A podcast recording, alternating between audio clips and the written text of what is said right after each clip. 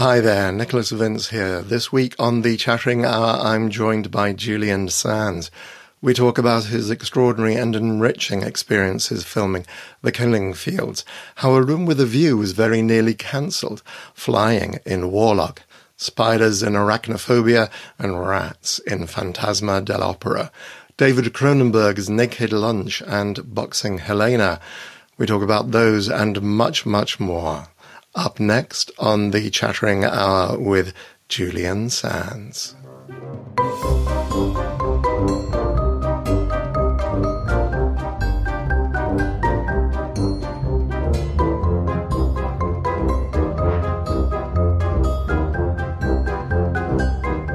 Julian Sands' career spans over 30 years and includes titles such as Oxford Blues with Rob Lowe, Ken Russell's Gothic, Leaving Las Vegas, The Painted Bird, and on TV, 24, Smallville, and Stephen King's Rose Red. Julian, thank you so much for joining me here today. My pleasure, Nick. Um, so, firstly, I wanted to start with kind of take you right back to the very beginning, if I may, and your childhood. So, you born and brought up in Otley in West Yorkshire? No, the the, the Otley uh, connection is a bit of a misnomer. I happened to be born in Otley, ah. nearest hospital when my mother went into labour, I suppose. But I never lived there. It was up the not very far away, about eight miles up the road. Right uh, a village called Gargrave, uh, and the nearest town will be Skipton, um, not Otley. Right. Um, and uh, I grew up in the Yorkshire Dales till I was 11 with my brothers and my mother. Uh, my parents had split up, which was quite a radical thing in the 1960s. Uh, and um, we had a wonderful Swallows and Amazons, Huck Finn, Tom Sawyer, very rural, very uh, um, free right. uh, uh, childhood. And then, uh, so, so, and my brothers all still live close to where we grew up. So I go up and see them uh, often. I, right. still, I still love the Yorkshire Dales for the countryside, for the walking, but for the people. Yeah, yeah. I have family up in Halifax. And, yeah, uh, yeah. York, York, the Yorkshire branch is you know the West Riding and it's further south. Yeah, different, different. Yeah. Um, we were more on the in the limestone country, but right. Right. Well, yeah. In the Dales, then you're. I'm immediately thinking of James Herriot, and rightly so. Yeah. Yeah. Yeah. Yeah. So, when did you get into acting? Well, uh, I was always interested in performing. You know, as a little boy, my mother was part of the local amateur dramatic society in the village. And there was in the village pantomime and then nativity plays. And um, re- remembered asking a teacher when I was about seven, you know, how do you become an actor? I mean, maybe I don't know what I sounded like, but um, I they said, oh, you know, it was it wasn't something anybody had any reference to or any understanding of. So, but but age eleven, I got a scholarship to go away to a boarding school in Hampshire, and that really shifted my the access the axis of my thinking because uh, away at boarding school um, there were people from many different backgrounds, uh, a much broader cultural education, I think. London was close. We'd go to theatre, museums, the galleries, and also locally, Farnham Rep was very active. So I became much more, and the school drama society was very active. I was very immersed in it and the debating society. And although I always liked the idea of being an actor, it seemed remote. And I, I thought about many, many other ways to spend my life. Um, but I was in the school debating society, sort of filling in UCCA forms, university forms. And somebody, a girl from a, a, a school we were debating with, said to me, You know, you should think about being an actor. And she gave me the prospectus for the Central School of Speech and Drama in London. And I applied and I was accepted. And although at drama school, I had the most rich and thrilling time, London 76 to 79. It was a huge spectrum of experience and energy and anarchy and radicalism. It was fantastic. But everybody seemed so much more glamorous and talented and and confident. Uh, it, and yet I, you know, doggedly never allowed my belief to be compromised. And uh, the first two or three years after drama school, you know, just working in little youth theatres and theatre and education, pub theatres.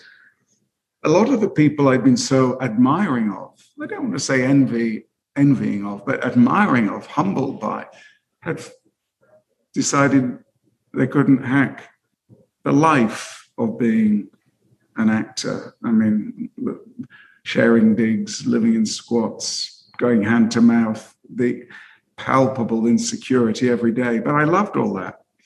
And then, um, uh, and I was in lots of people's home movies, little independent movies from the Filmmakers Co op. Derek Jarman was a huge influence, great friend and supporter during that period.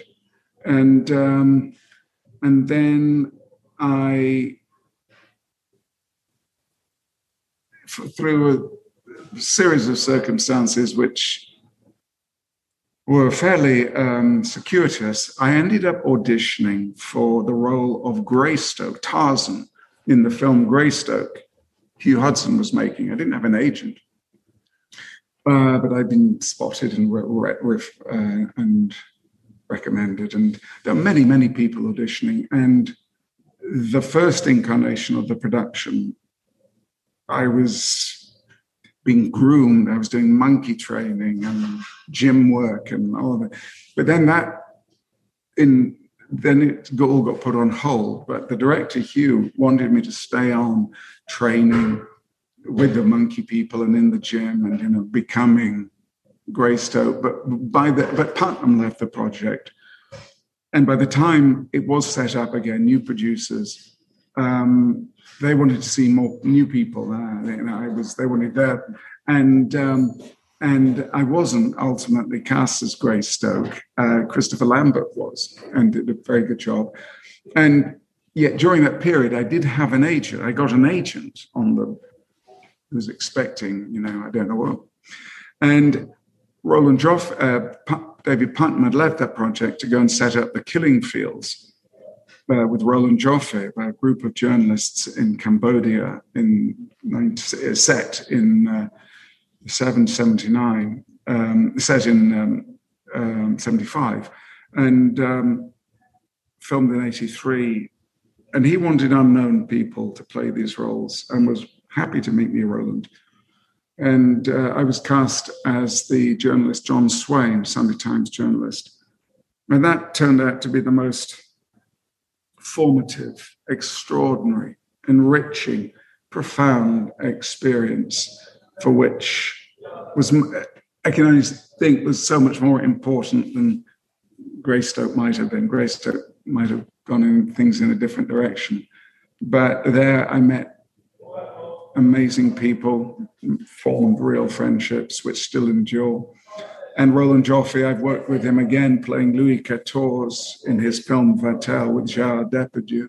And we're talking at the moment about doing a film uh, about classical music and the um, during the um, period in Germany of uh, the Nazi period with the Jewish camps.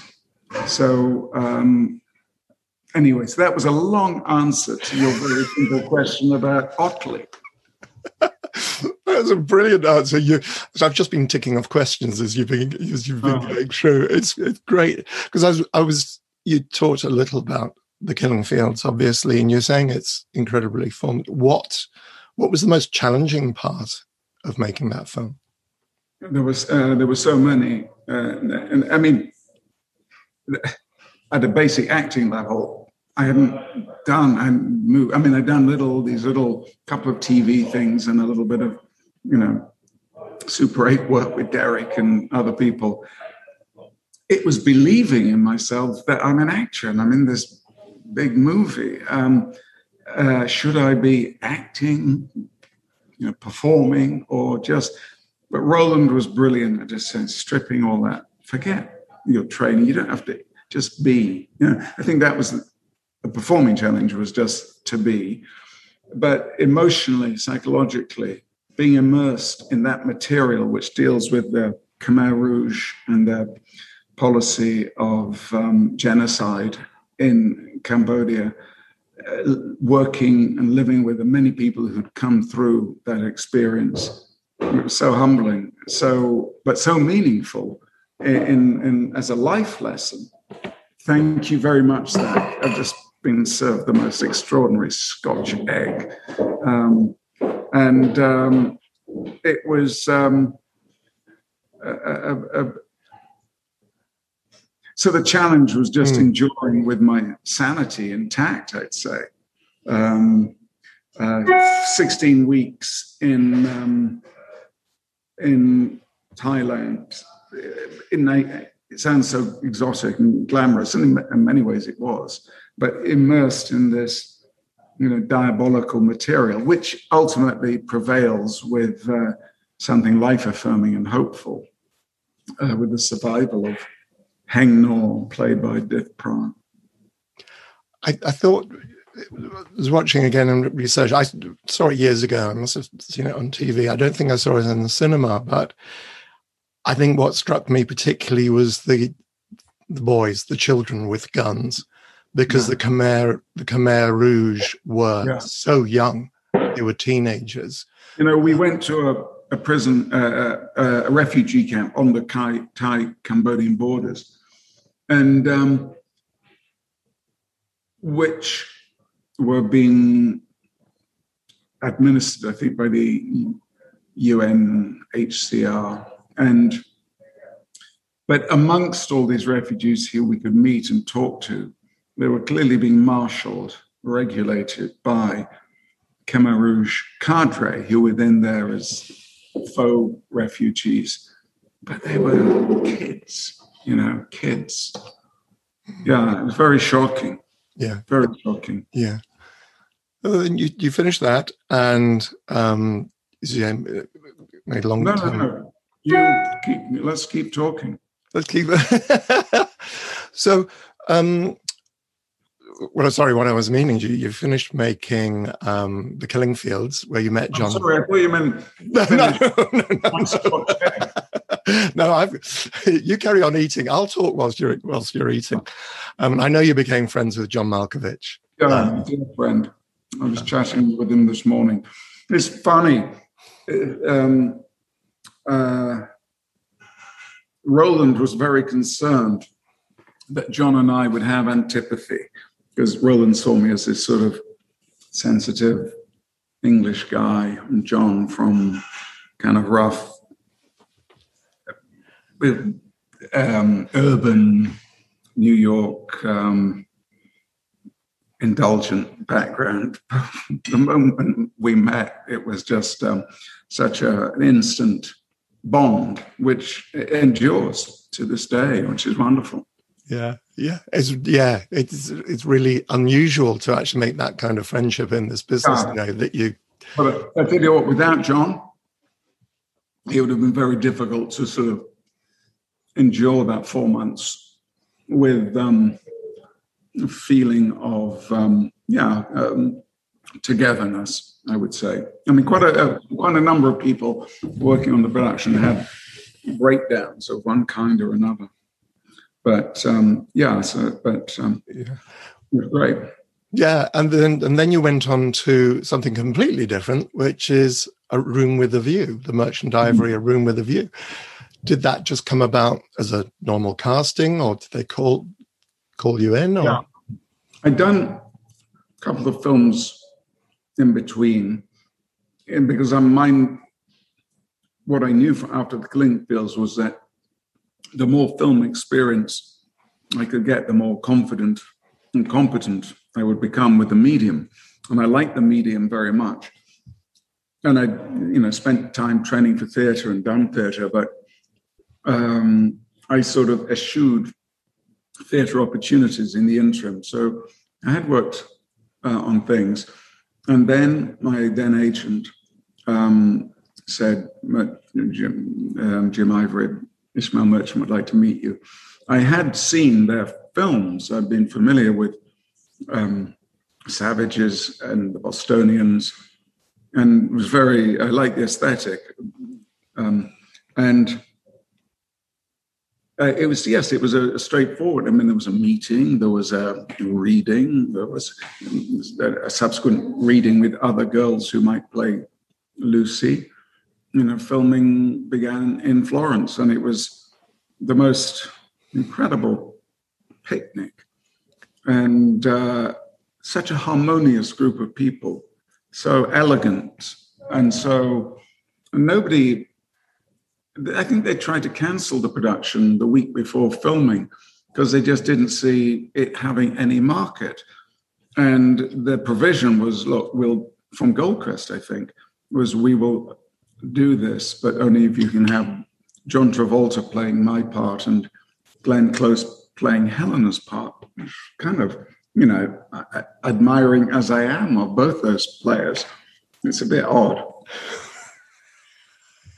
but uh, Ismail prevailed and got things filming, and uh, it was um, there still is a sort of a, a, an enduring global reference to what romantic love can be, what what, and of course for Florence, I mean it.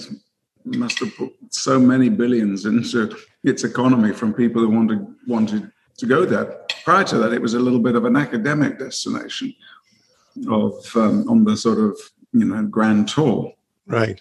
It became this, you know the place of love, which it still is. Yeah, it's a beautiful, beautiful city. I remember going there as a kid. I was curious because this is obviously based on a book. Had you read the book before no, I read it. I hadn't read any Forster. No, I had. I'd read um, Passage to India, and I read Room of the View. Uh, but uh, honestly, much better just working from Ruth's script.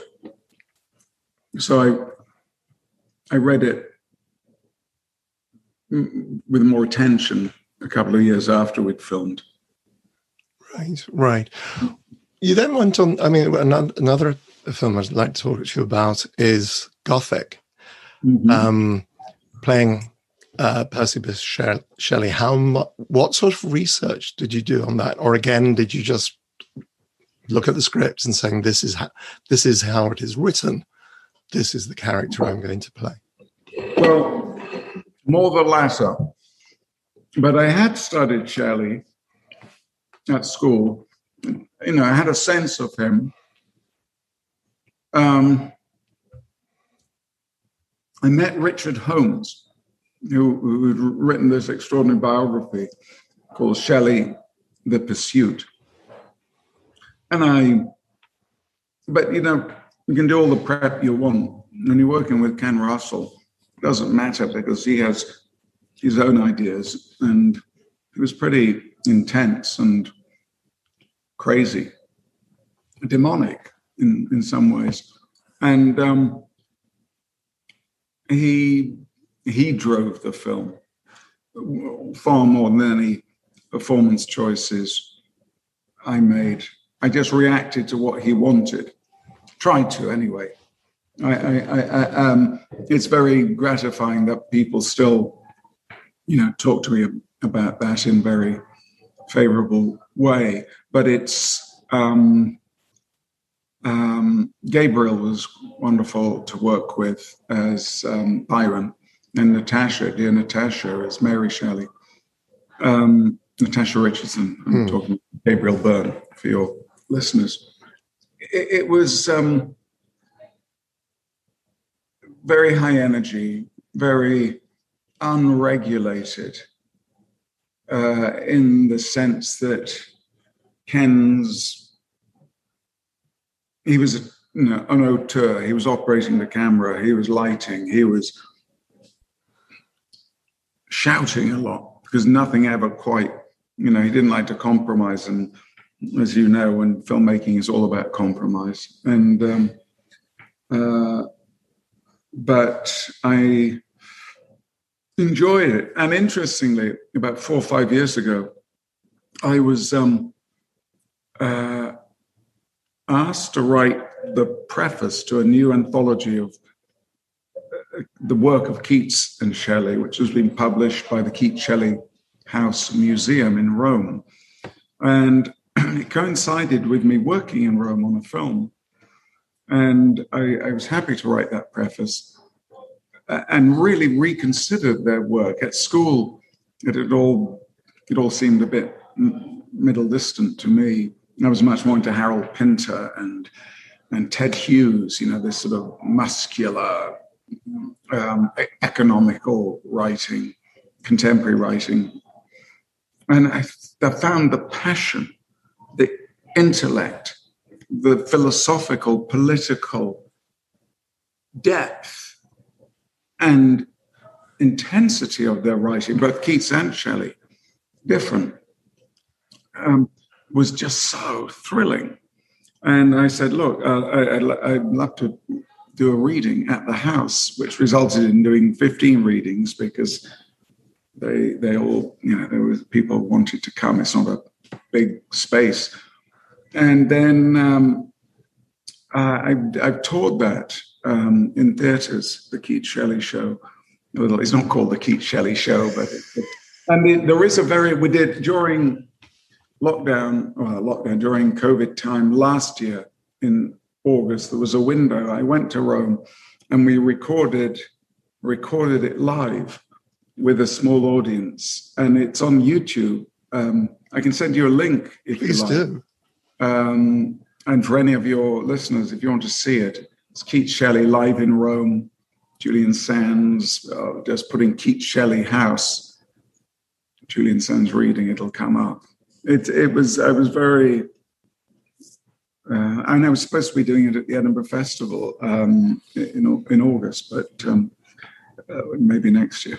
Yeah, yeah. Hopefully, yeah. Hopefully, things will start returning. I, absolutely fascinated that you're, um, because I know Keats because we studied Keats at school, at her yeah. school. But I'm really unfamiliar with Shelley, so I'd love to hear you um, reading.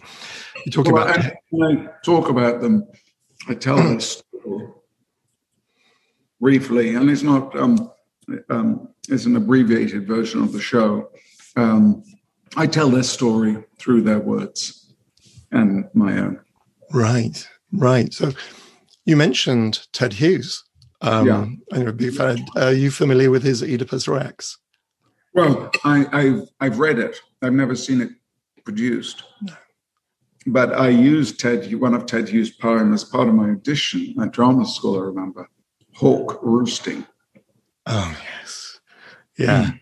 Yeah. I've got the, the, the, book, The Crow Poems, um, okay. on the on the shelf behind me and so on. Yeah, I'm a big fan of Ted Hughes. And the, the writing of the Oedipus Rex is just so brilliant because yeah. of the way he breaks. He doesn't use punctuation, he uses spaces. And it's extraordinary. Um, when did when did how you... I do my emails? do you um so you kind of moved to America to when did you kind of make the switch from being based in the UK to America?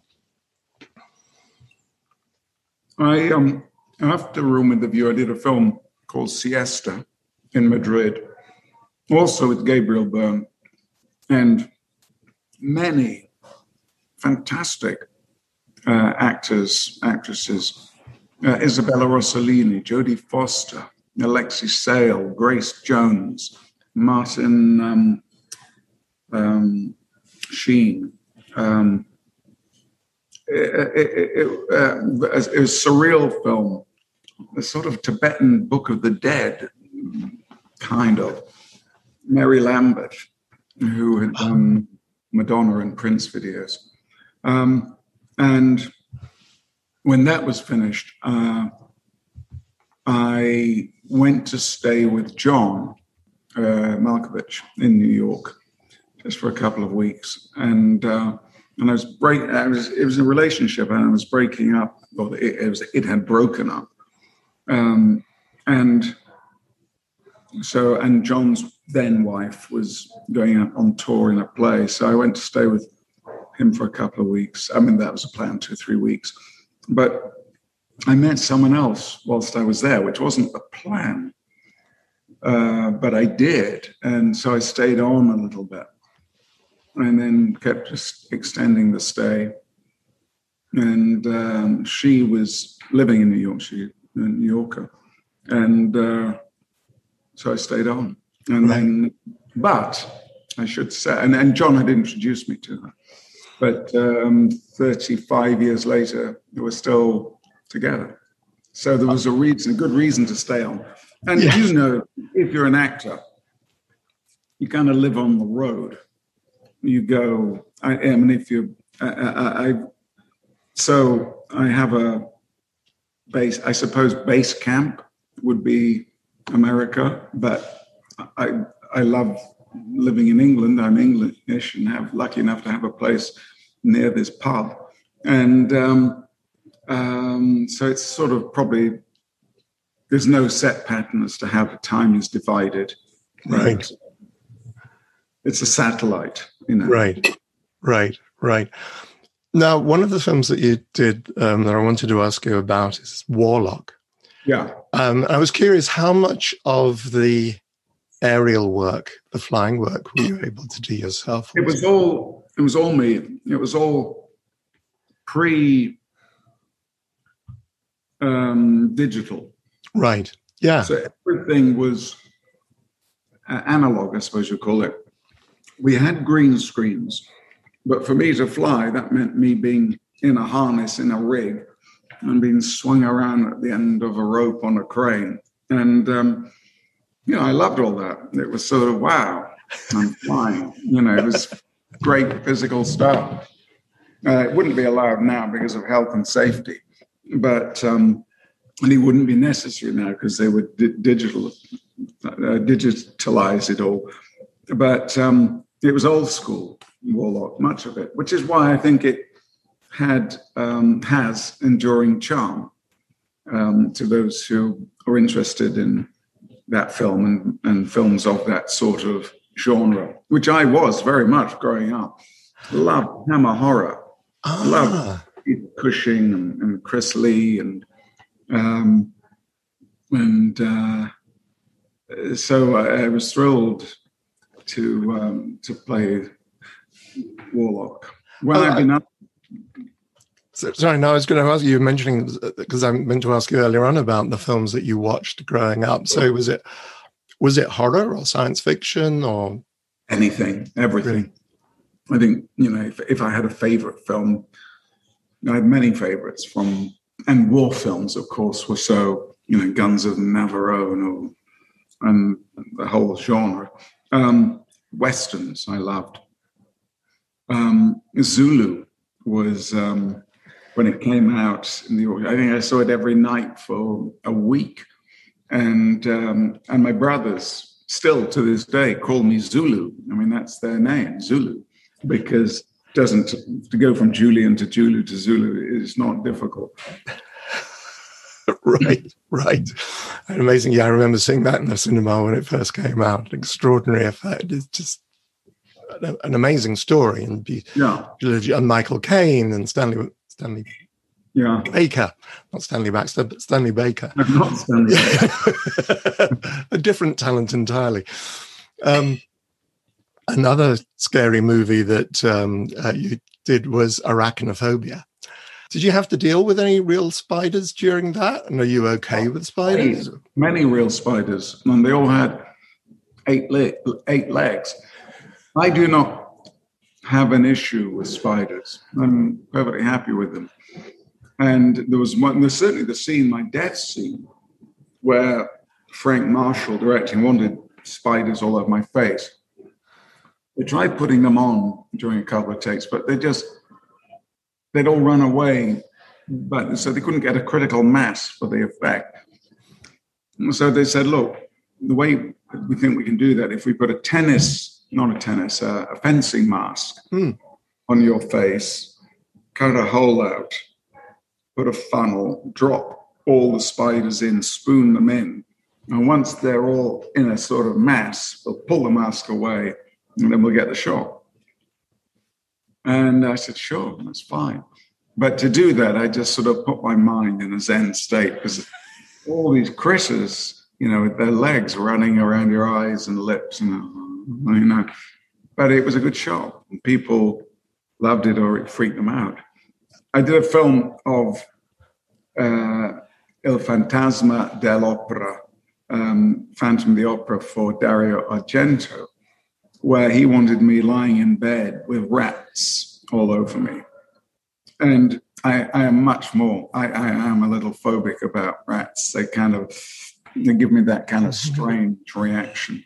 And, um, um, but again, you know, you just put your mind in the thing and all that little scratching around your foot. And so it, it, that's what the, you know, acting can be very emotional, deeply psychological,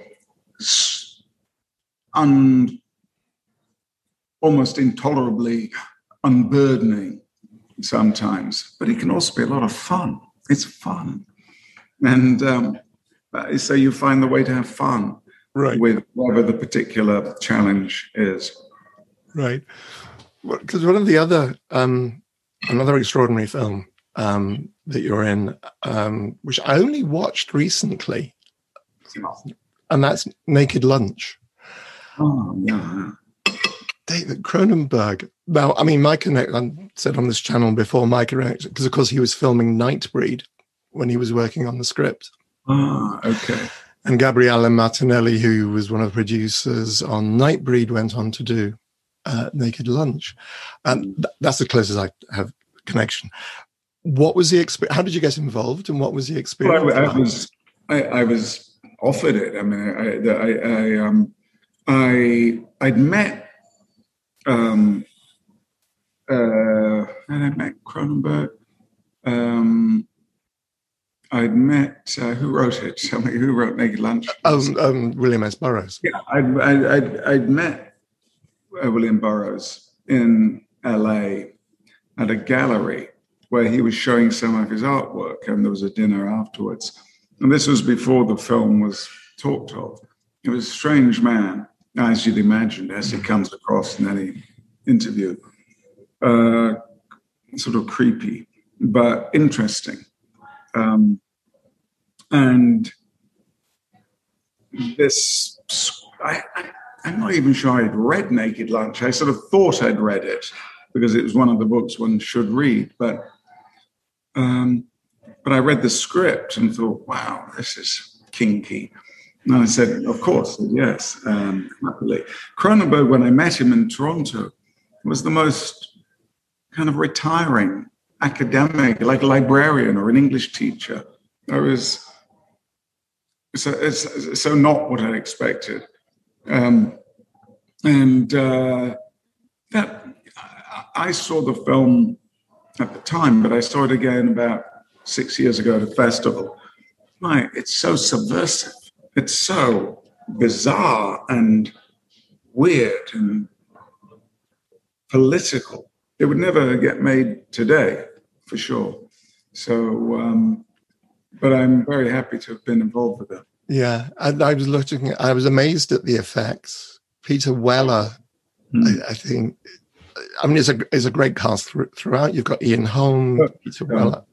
Yeah and, and an extraordinary an extraordinary thing. You're talking about uh, David Cronenberg and thinking you worked with lots of different directors. Do you have a particular style of direction or director that you enjoy working with? I'm trying to say, you know, how do you like to be directed? If that's a proper question. Everyone's different. I mean, as minimally or as or as specific as they want uh, um, I, I, macro, micro, mega. I, I, don't mind whatever they want. The, the director is the filmmaker, mm. and I am I, you know, happy to collaborate. Um, I just I was just in Hong Kong filming with Mike Figgis, my ninth film with Mike Figgis, which um, is pretty uh, amazing. Mm-hmm. And um, he uh, and I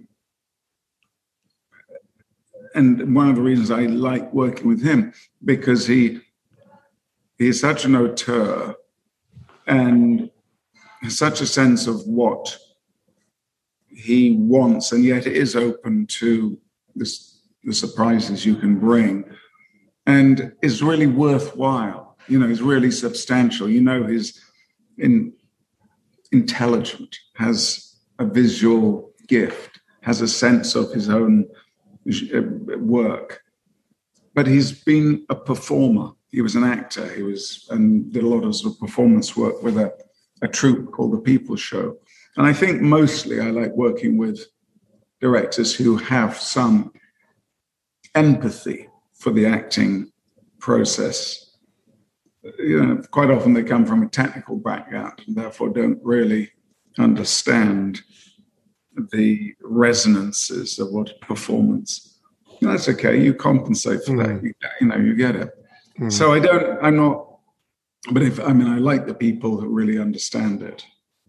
But and the, and the less technically exact and accurate type of film, you know, art films independent films. I just did a film with um, Glenn Danzig, who had a band called the Misfits. Yes. And he, you know, his fantasy was to make um, a spaghetti Western vampire thing.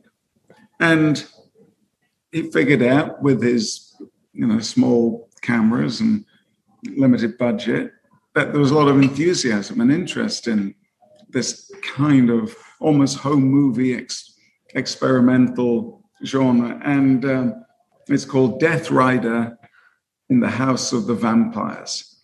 And every member of the cast is a vampire. And uh, it's, it's fantastic. Um, the trailer is on YouTube um, and worth worth a yes, peek. Yeah, I, I... But what I loved about working with Glenn was that he was so unfiltered because he didn't come from any sort of prepared filmic background. Independent films are so much more liberated mm. than studio films, which are governed by so much corporate um, requirements, just due diligence. I understand that. It's mm. you know it's a business, but it's not like that. If somebody just says, "Hey, I want to do a movie in my back garden," and rock up and yeah. One of the, um, an extraordinary um, performance, as far as I'm concerned, of yours, and I wasn't familiar with at all, and that is in Boxing Helena, where I've never seen somebody.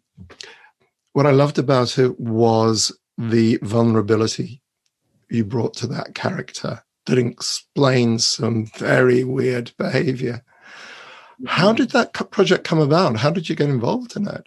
Well, uh, I would. I think it, uh, I certainly wasn't the first. Um, I think the project was going to be shot with Kim Basinger and Ed Harris, uh and then Kim pulled out for various reasons.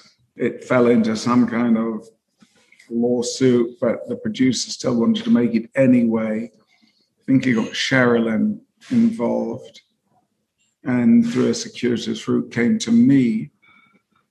And I was so, I found, I found it to be like a sort of Grimm's fairy tale. There was something mm.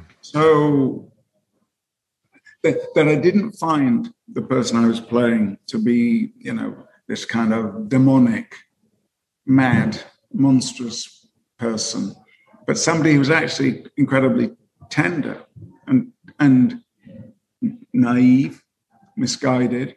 But for him, it was a love story, mm. and he, whatever he was doing was about love, and um, that was the approach I took. um, because it wasn't a butcher. Uh, and, and, and, and, and Jennifer Lynch was, who'd written it, was directing it, was um, very supportive. And uh, Sherilyn, very beautiful. It was um, strange film, incredibly contemporary, incredibly opposite for today. And I think um, um, when it came out in the mid '90s, it was uh, it was hated, um, but people embrace it now as a um, as something much more serious than perhaps it was presented as 20 years ago. Mm, mm. I, if anyone hasn't seen it, I really do recommend it because it's, um, apart from your performance as well, but I think Sherilyn's performance. Yeah, she's wonderful. The wonderful. two of you working together, you know, when she literally has so little to work with at some points in the film as well. Yeah, it's, and the way it was shot was, mm. yeah. Yeah, it was very good. Um, you, thank you. You mentioned earlier on doing um, a one-person show on um, Keats and Shelley, but I know you did another one-man show. send you the link. Yes. Yes. Um, a celebration of Harold Pinter. Yeah. Now, how did that come about? Because you, you, John directed, John Malkovich directed it. Yes. Well, it, it, John did direct it. Um, it came about. I'd, I'd done a play of David Hare's called Stuff Happens and I was at lunch and Harold was there and he was very interested in this play and he wanted to know a lot about it. And, and I, the end of lunch, and Harold had been somebody I had revered for the previous you know, 30 years. And I had done a film of one of his plays called The Room, um, by which uh, um, um, Donald Pleasence was in and Linda Hunt made by Robert Altman. And uh, so, and I've been in his plays, but he said uh, he was he was ill. He had this sort of esophageal cancer, and he said he was supposed to be doing a reading of some of his own work, but he didn't want to cancel it. Would I do it for him? And I said I would. He said, "Good. Well, that means you know, working with me for three or four days on this extraordinary, intimate uh, poetry and prose, which I, I, had no idea of. Um, his within it, in such an economical way, he reveals his intelligence, his humor, his his romance, and his um, humanity. And those aren't things you would automatically assume applied to Harold Pinter. It was a very uh, intense few days, but a masterclass for me, reinvigorated, reinvented my own approach to performing because he was a very good director as well as being an actor. Mm. And um, uh, so we did, I did his show for him. It seemed to go well. And he was uh, happy, sat there in the third row, mouthing the words along with me.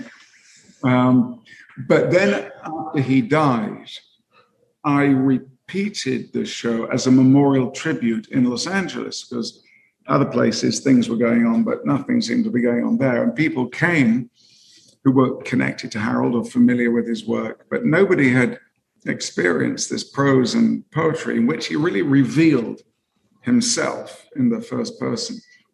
And uh, and John didn't attend, but he saw a recording. I showed it to him, and his idea was, why don't we, you know, refine this, evolve it, turn it into a legitimate theatrical entertainment, and you know, play it somewhere. So we we we did that over a, a few months, over a few countries, and we took it to the Edinburgh Festival, where it was, you know, uh, it went down well. People liked it, and uh, we took it to New York, and and for about five years, I did a couple of New York runs, but toured it many, many countries and all over America.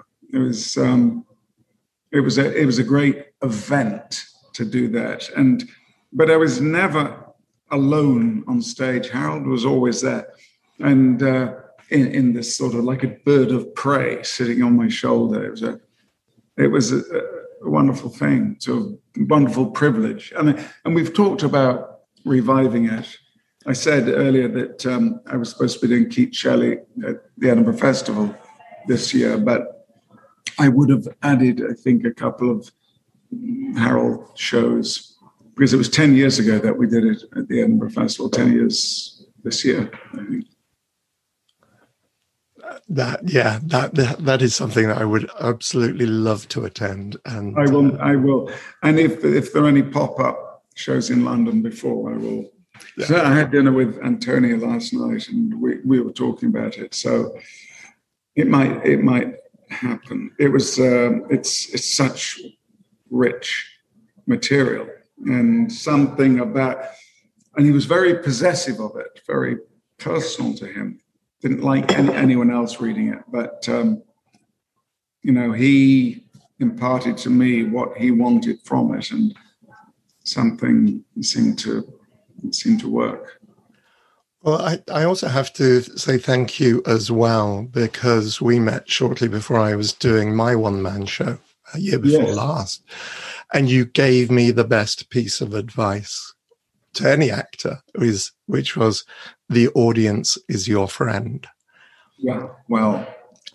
And it was, I have to thank you so much because literally every night in the two minutes before I got my cue to go on, that was what I was thinking particularly on, I remember it particularly on the first night before I was you know standing at the edge of the stage thinking what the hell have I just got myself into this time.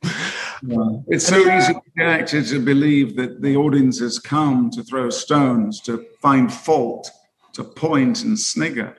But that's one's paranoia. That's mm. what's one's insecurity. That's what goes into making us actors.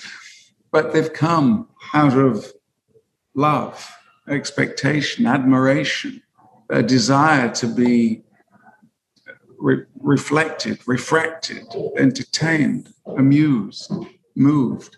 And you are the vessel for their own spirit. And that's what's um, their, their, their own need. You're the, um, and it's hard to it's hard to learn that. It's hard to believe it until you do. It, yes, well, as it that's so beautifully and poetically put. Thank you. Um, we're almost at the end of our hour together. Um, one of what I would like to end up by doing is, and there are so many other films I'd love to discuss with you, like The Painted Bird, um, uh-huh. which was actually, let's talk very briefly about The Painted Bird if we can. How, again, how did you get involved and what was that experience like? I, I had done the, the Pinter show we've talked about in um, the Czech Republic, and the director had seen it and said, "I'd love to work together on something sometime." And um, and then he got involved. Then he the, the painted bird, which he'd been working on for so long, he was able to make the first section. And then he would put that together, and then he'd look for the money to make the second section. And and it was done shot chronologically. And I think just before finding, and so he never knew who his cast could be until he got each section completed. And then um, uh, he, he, he, called me to say, "Look, I'm about to soon start shooting on. I think it was the fifth section."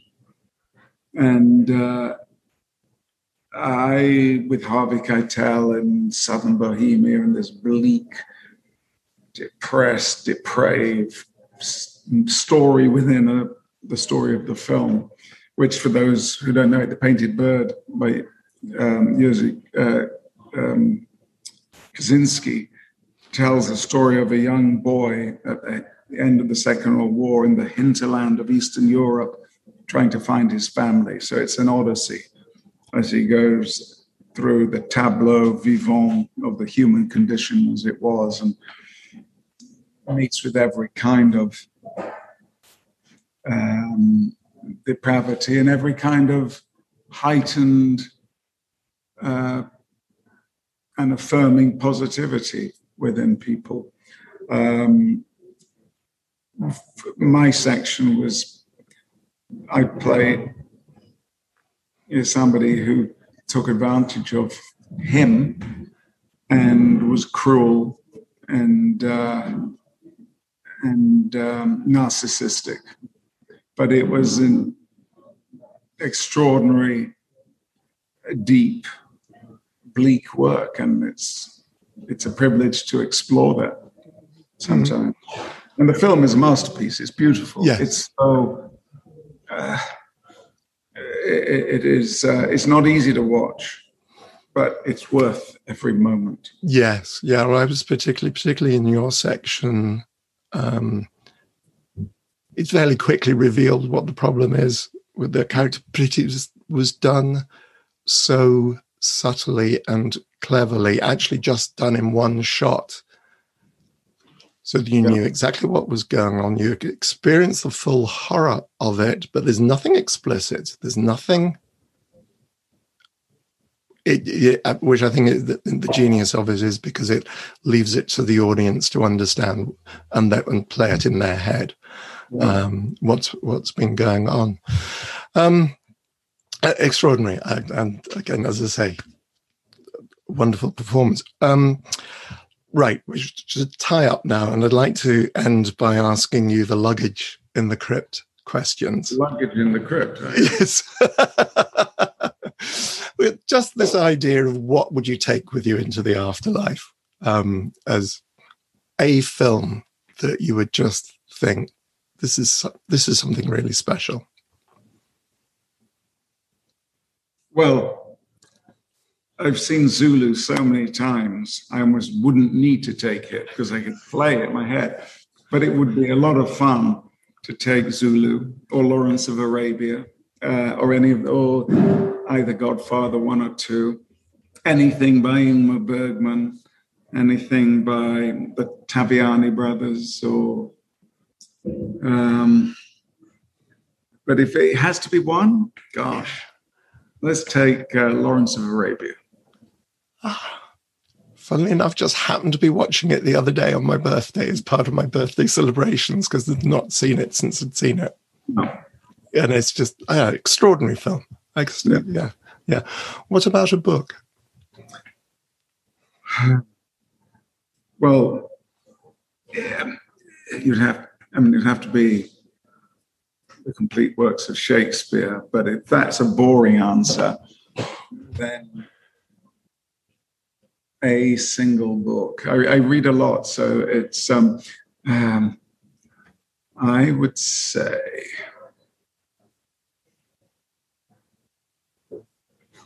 complete works of Dickens. Would that count? I mean, I'm trying to think, think of.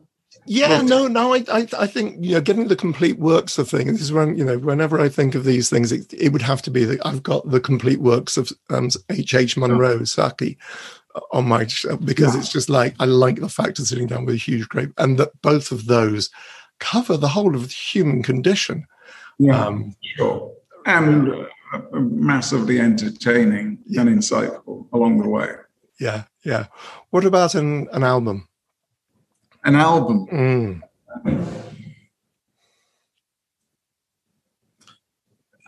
I think it would probably be um, the Ring Cycle. It's a long album, if that's allowed. Of course, yes. Um, uh, I think it would be that. That would be my album of choice.